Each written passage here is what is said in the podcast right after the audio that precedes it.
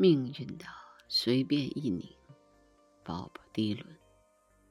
他们一同坐在公园，黄昏天色渐渐暗淡。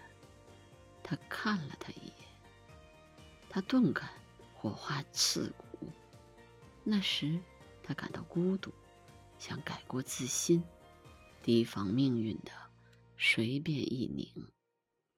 他们沿老运河走去，有点迷茫。我清楚的记得，停在了一家。霓虹闪烁，陌生的旅店。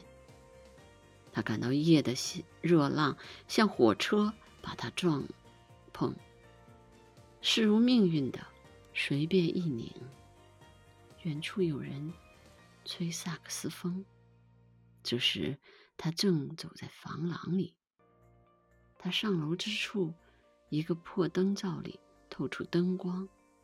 他丢一枚硬币。到旁门旁那瞎子的杯中，忘却命运的随便一拧。他醒来，房间空了，他哪儿也看不见的。他心里说：“不在乎吧。”大大的推开窗，觉得内心空荡荡，是什么滋味，说不清。只因命运的随便一拧。